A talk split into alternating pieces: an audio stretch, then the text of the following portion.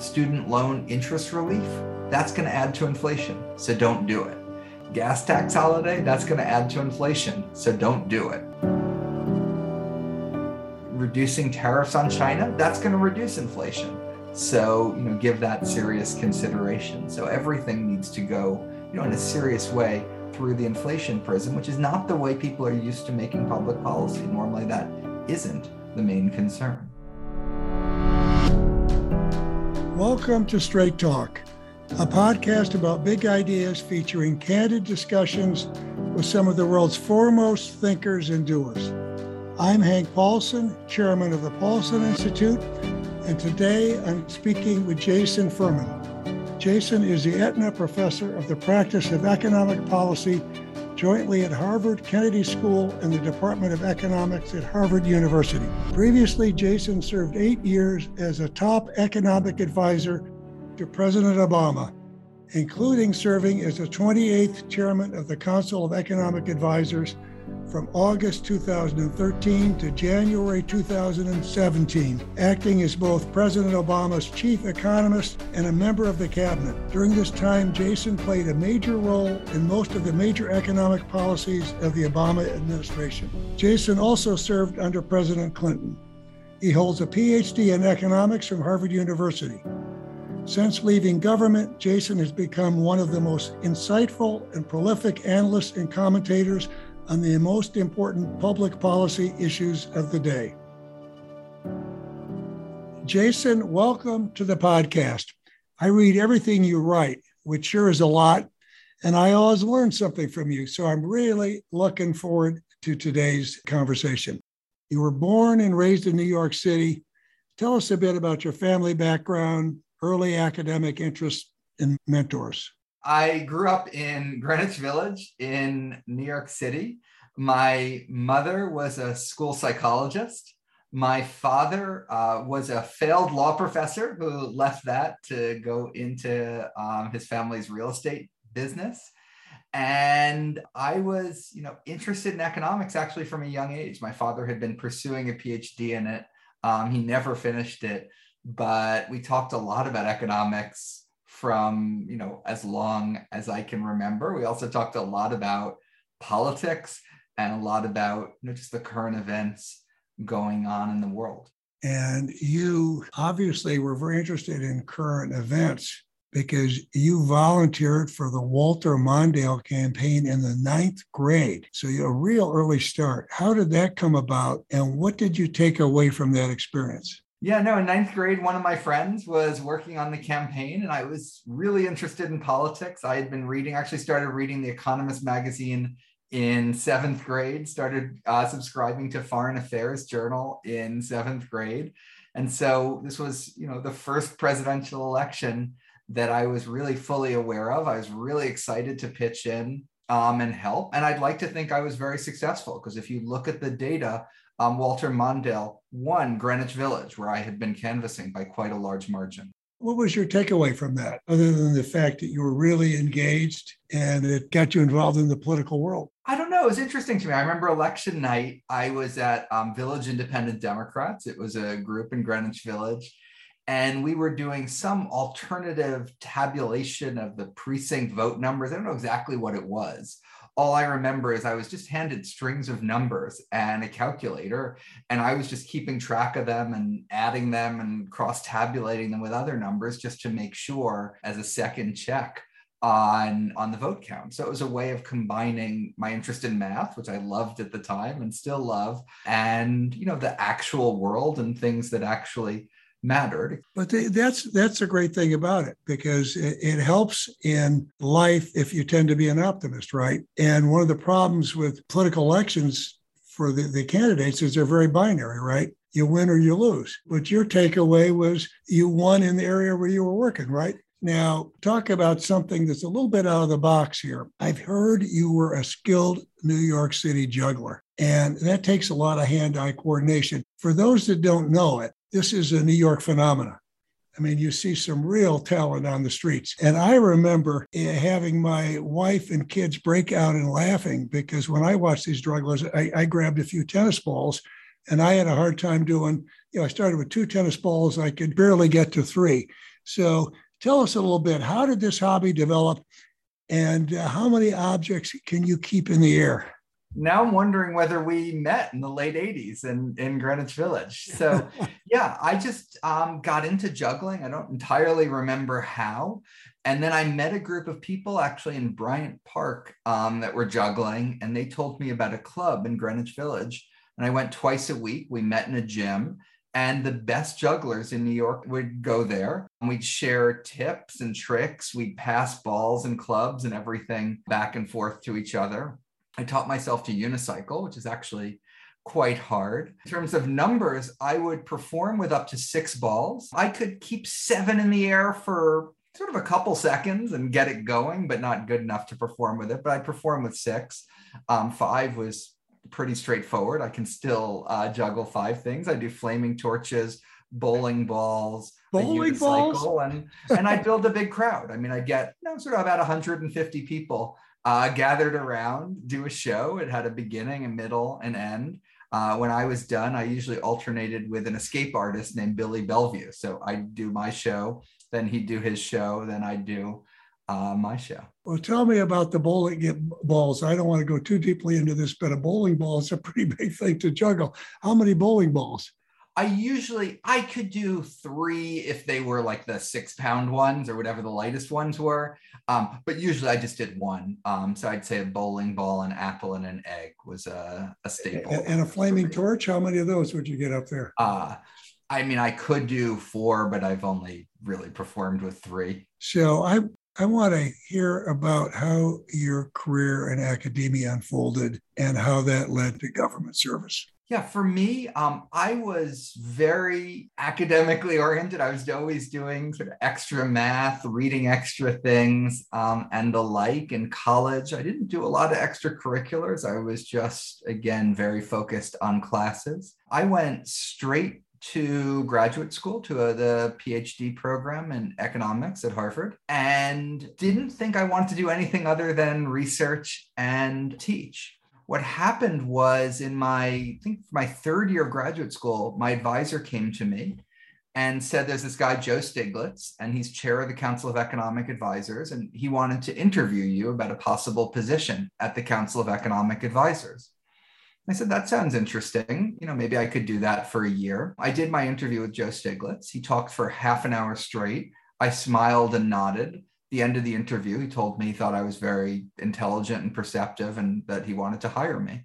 At the time, the other factor going on was there was this woman uh, that I really liked, and she was going to be living in Washington. So I thought I could move for a year. I could take this job and follow her um, to Washington and uh, it ended up changing my life. Um, I married uh, the woman that I followed to Washington, Eve Gerber, uh, my wife to this day, and ended up discovering that there's a lot more to economics um, than just research and teaching. There's a whole world of, of public policy and practical engagement, um, which I loved. And I think I had at least some comparative advantage in, which might be uh, why I loved it and, and have stuck with it to this day. Yeah, I, I found something, Jason, that we have in common. Now, I didn't didn't juggle and I wasn't working extra hours doing math and economics, but I also was brought to Washington by a woman I ended up marrying and loved very much, mm-hmm. Wendy. And the fact that she was going to be spending the summer in Washington was a key driver in me getting the, the first job I had in Washington, which was at the Pentagon at the time, and, and led to public service. So you went to public service and worked with Joe Stiglitz for the Clinton administration. Um, I told my advisors at Harvard, I'll be back in a year, don't worry. And then after a year, I really liked it. I ended up staying on for a while with Janet Yellen. Then I went to the World Bank where Joe Stiglitz was. Then I went back to the White House where Gene Sperling was and ended up there for four years. At the end of those four years, George W. Bush won the election and my main advisor, Greg Mankiw, sent me an email. And uh, George Bush had campaigned on a platform of helping education. Greg wrote me the first thing that George Bush has done to improve education in this country is to get you to come back to Harvard to finish your PhD. For those that don't know it, Greg Mankiw is a very noted Republican economist who played a big role in the Bush administration. So you did have the interest in politics and public policy when you were working with Mondale. So that that was an early sign of of this interest. Now, having worked for both Presidents Clinton and Obama, how are the two alike? How are they different? You know, any anecdotes that help bring these uh, presidents to life? They were both just incredibly smart and incredibly talented, but approached things in different ways. I would say for Bill Clinton, it was a little bit more bottom up, and for Obama, it's a little bit more top down. So if you were designing a program, Bill Clinton would have an opinion on whether the match rate for state government should be 20% or 30%. You know, he'd say, oh, 30%, no governor, you know, would do that. But if you make it 35, they'll all sign up or something. Obama would never, you know, think that he had comparative advantage in whether the match rate in some federal program should be 30 or 35%. He'd really approach it sort of philosophically. What's our ultimate goal here? What are the general types of approaches? And expect his team um, to fill in the details. Now, he probably could have filled in the details better than any of us if he had time, but he also had um, other parts of his job other than just the economy. We had regular time um, when I was chair of the Council of Economic Advisors with President Obama. And the rule was we were in charge of structuring the time, but it couldn't be a specific policy issue. If it was a specific policy issue, that would be the National Economic Council. So it might be something like, what are the causes and consequences of inequality or you know something intellectual like that and these meetings invariably would run late and they'd run later and later and later. And afterwards, I went to the chief of staff, Denis McDonough, and I apologized. I'm like, I'm really sorry my meeting ran, you know, half an hour late. And Denis said, That's not your fault. He's really interested in the topic. He wanted to talk about it. But yeah, I felt that way. Even on the campaign in 2008, when I worked for him, he would want to, on a campaign strategy call, talk about whether it was better to buy toxic assets or inject equity as a use of the TARP money. And everyone else was like, you need to get elected first. if you don't pay attention to like where you're running your ads, you're not going to be president. You don't get to decide. So let's turn to today's economy. So, Jason, you were way ahead of the curve in predicting inflation. And today it's at a 40 year high. Help our listeners understand how we got here and how did so many smart people get the inflation story so wrong last year? Yeah. You know, we're in a glass partly full in the economy. The unemployment rate is low. We continue to have a lot of job growth, but partly empty because we have a lot of inflation and real wages are falling at the fastest pace in 40 years. And dealing with this risks plunging us into a recession. Um, how we got here was, I think, you know, a little bit fighting the last war. We, you brought together, together with um, Tim Geithner and Ben Bernanke, a process to discuss the lessons learned from the financial crisis. And one of the lessons learned from that that came out of your volume was it's really important to act quickly, to act big, to get ahead of things. And in some sense, the volume, the process that you did, Hank, was very successful in that we did not uh, policymakers this time did not make any of the same mistakes they made last time. They made precisely the opposite mistakes um, this time. So I think it was partly overlearning the lessons, partly not understanding that the financial crisis was a demand shock.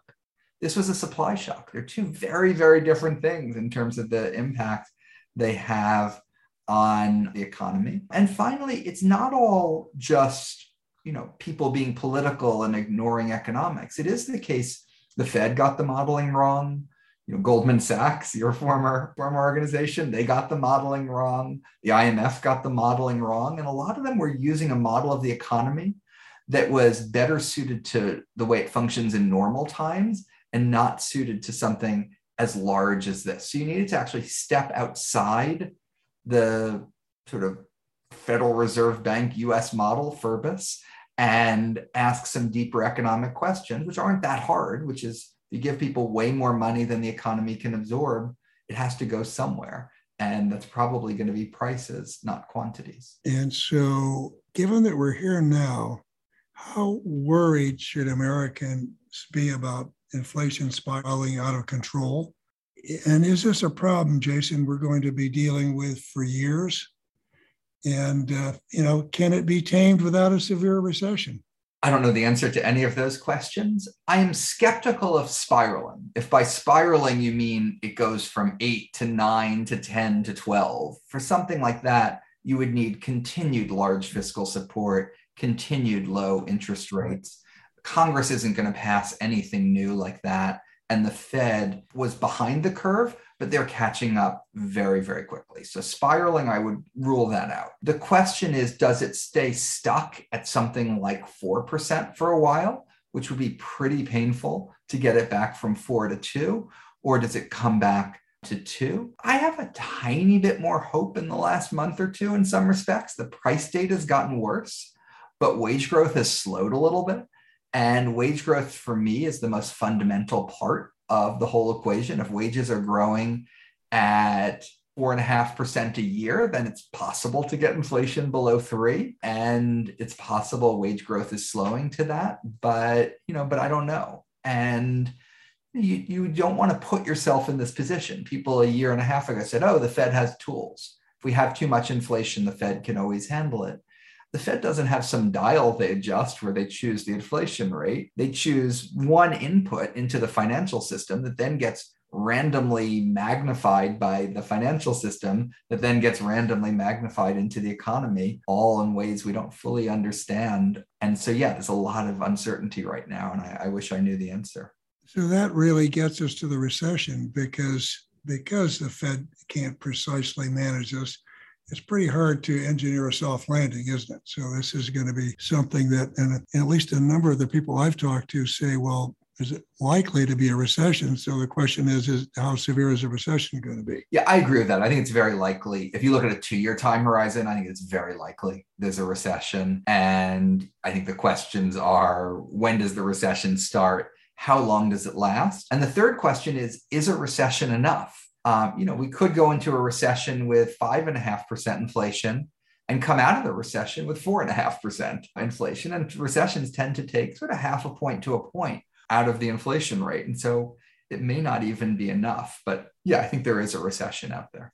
Yeah, and that's stagflation, but it's it's it's so hard. You know, I when you look at everything that's going on, how China manages their COVID dilemma here and what that does to supply chains and the global economy, the Russian invasion of Ukraine, you know, all, all of these issues. But let's let, let's zoom out a bit to the issue of globalization. So it sure looks like the Russian invasion of Ukraine might accelerate a trend toward more market closure. The various shocks to our global supply chains over the past two years have renewed calls to reshore or friendshore our manufacturing capacity. To what extent do you think this is necessary or desirable, or, or is it simply protectionism? what is the future you see of globalization? You know, it's hard for me to believe we're going to turn the clock back and we're going to end globalization, but it also looks like it's it's going to be reshaped. And I'd be very interested in your views on this.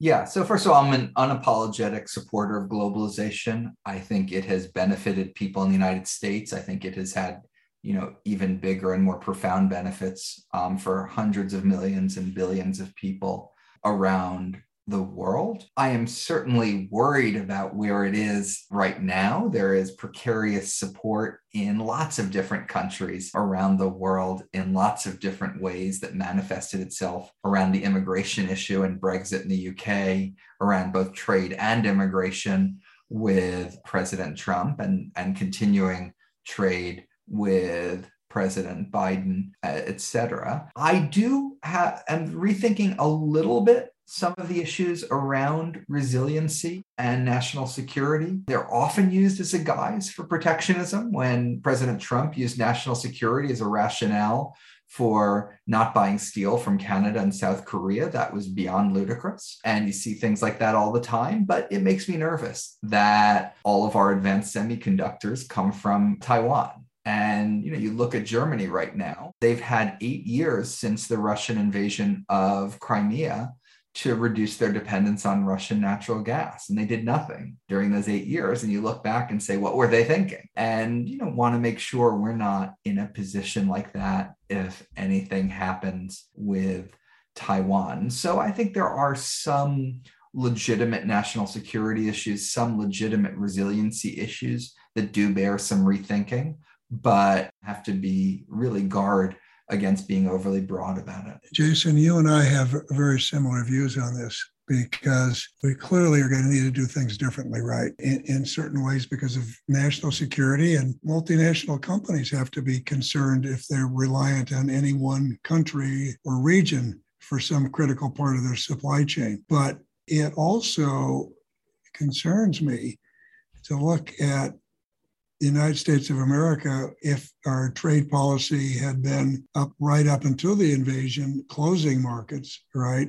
And if that had been essentially what we were doing, and now we're rallying allies, right, in terms of support for Ukraine and in terms of sanctions on Russia. But looking out the other side here, it's hard to see the US being a global leader if we don't have a proactive, positive economic agenda, right? And uh, we can't let China have more trade with, with the whole rest of the world. We don't want to end up isolating U.S. companies and workers from fast growing markets and setting standards for, for products and markets and so on. It's a dilemma. Yeah, no, absolutely. I mean, look at something like the United States and the Pacific. President Obama negotiated the Trans Pacific Partnership. Um, President Trump pulled us out of that. President Biden wants to re engage. I think he genuinely does care about the region and our relations. So he's doing it with the Indo Pacific economic framework,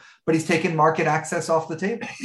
and so, you know, how much can you actually get done if the main thing that other countries are interested in, in an agreement from the outset, we say no? Now, I think it's possible they'll be able to get something done. I think it's probably better than nothing, but it's an open question how much better than nothing it ends up being. It sure is. So let's now talk about President Biden. Given all the problems at home and abroad right now, if you had your former job and you were chairman of the Council of Economic Advisors, what advice would you be giving the White House and what their major focus should be right now in economic policy? What should their focus be? It's not easy right now. I mean, whether, you know, whatever your debate about what the cause of where we are, we're in a complicated place right now certainly there's been some bad luck, things like Russia's invasion of Ukraine. What I would say is, I actually think they roughly have it right on inflation right now. They're supporting the Fed and giving the Fed the space to do what it needs to do.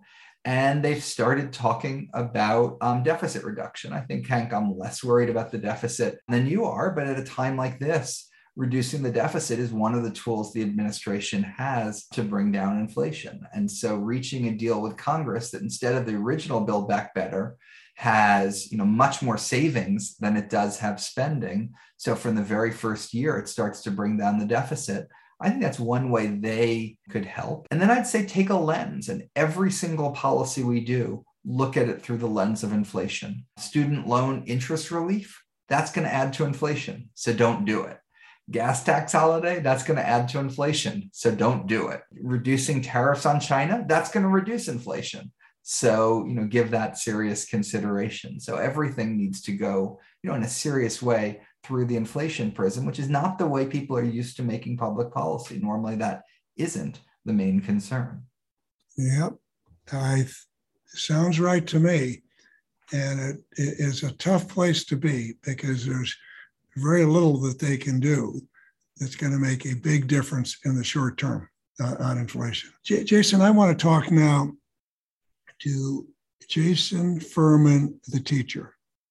You co teach the largest and arguably one of the most important classes at Harvard, Principles of Economics. So you teach hundreds of students each year. What is your approach to teaching and what are the most important economic lessons you try to impart to your students? Yeah, so one of the my favorite things I've done in my life is teaching this class. It's called Ec 10. It's the introductory class. We had 800 students in it last fall.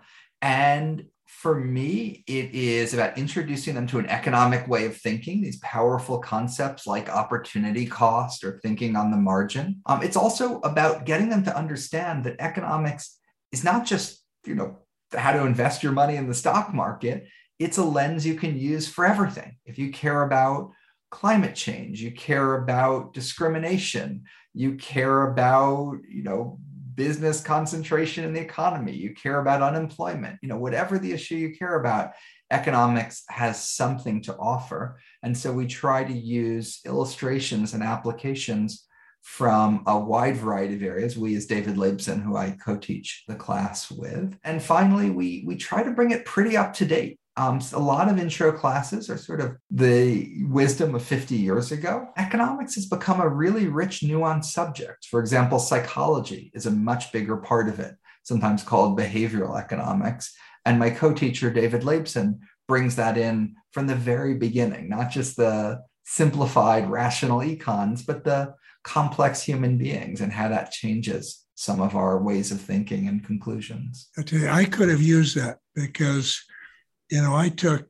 three or four uh, economics courses at Dartmouth, and it, it, didn't really do anything for me. I, I took statistics and micro and macro and so on. But I tell you, looking at policy through the lens of economics, and, you know, I, I think really makes it a lot more interesting and tangible to uh, students. Now, I, I'm going to switch gears again. So, you know, so let's go back to Harvard. When you were there, you were Matt Damon's roommate. What's his best movie? You know, I oh now i'm not even remembering but um, when i saw him in the one with the helicopter he did around 1995 it was one of his first big movies. Yeah. Um, i just cried because the first time i met him he was sure he'd be a movie star. He told me that i was really lucky to be rooming with him because he'd probably be in a movie before the end of the year. He'd have to leave the room and it would be too late to replace him. So I'd have extra space um, in the room.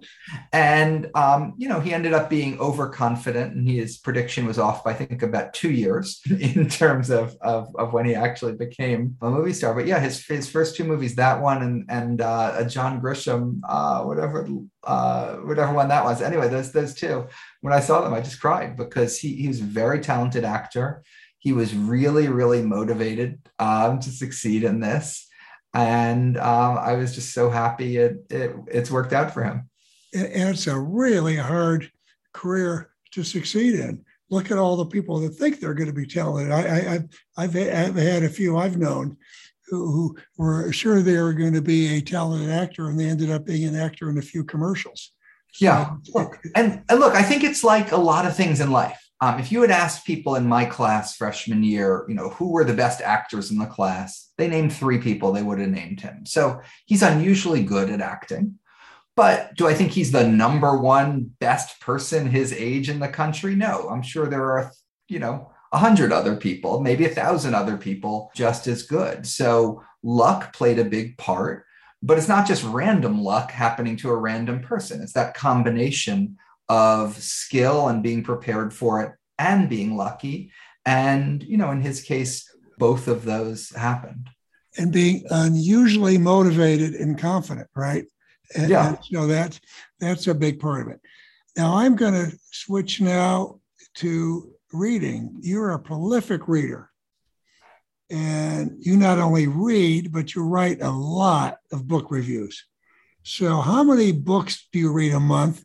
And Jason, how many reviews have you written now? Because I see a lot of them. So every book I read, I review it on a website called Goodreads. It's like a Facebook for books.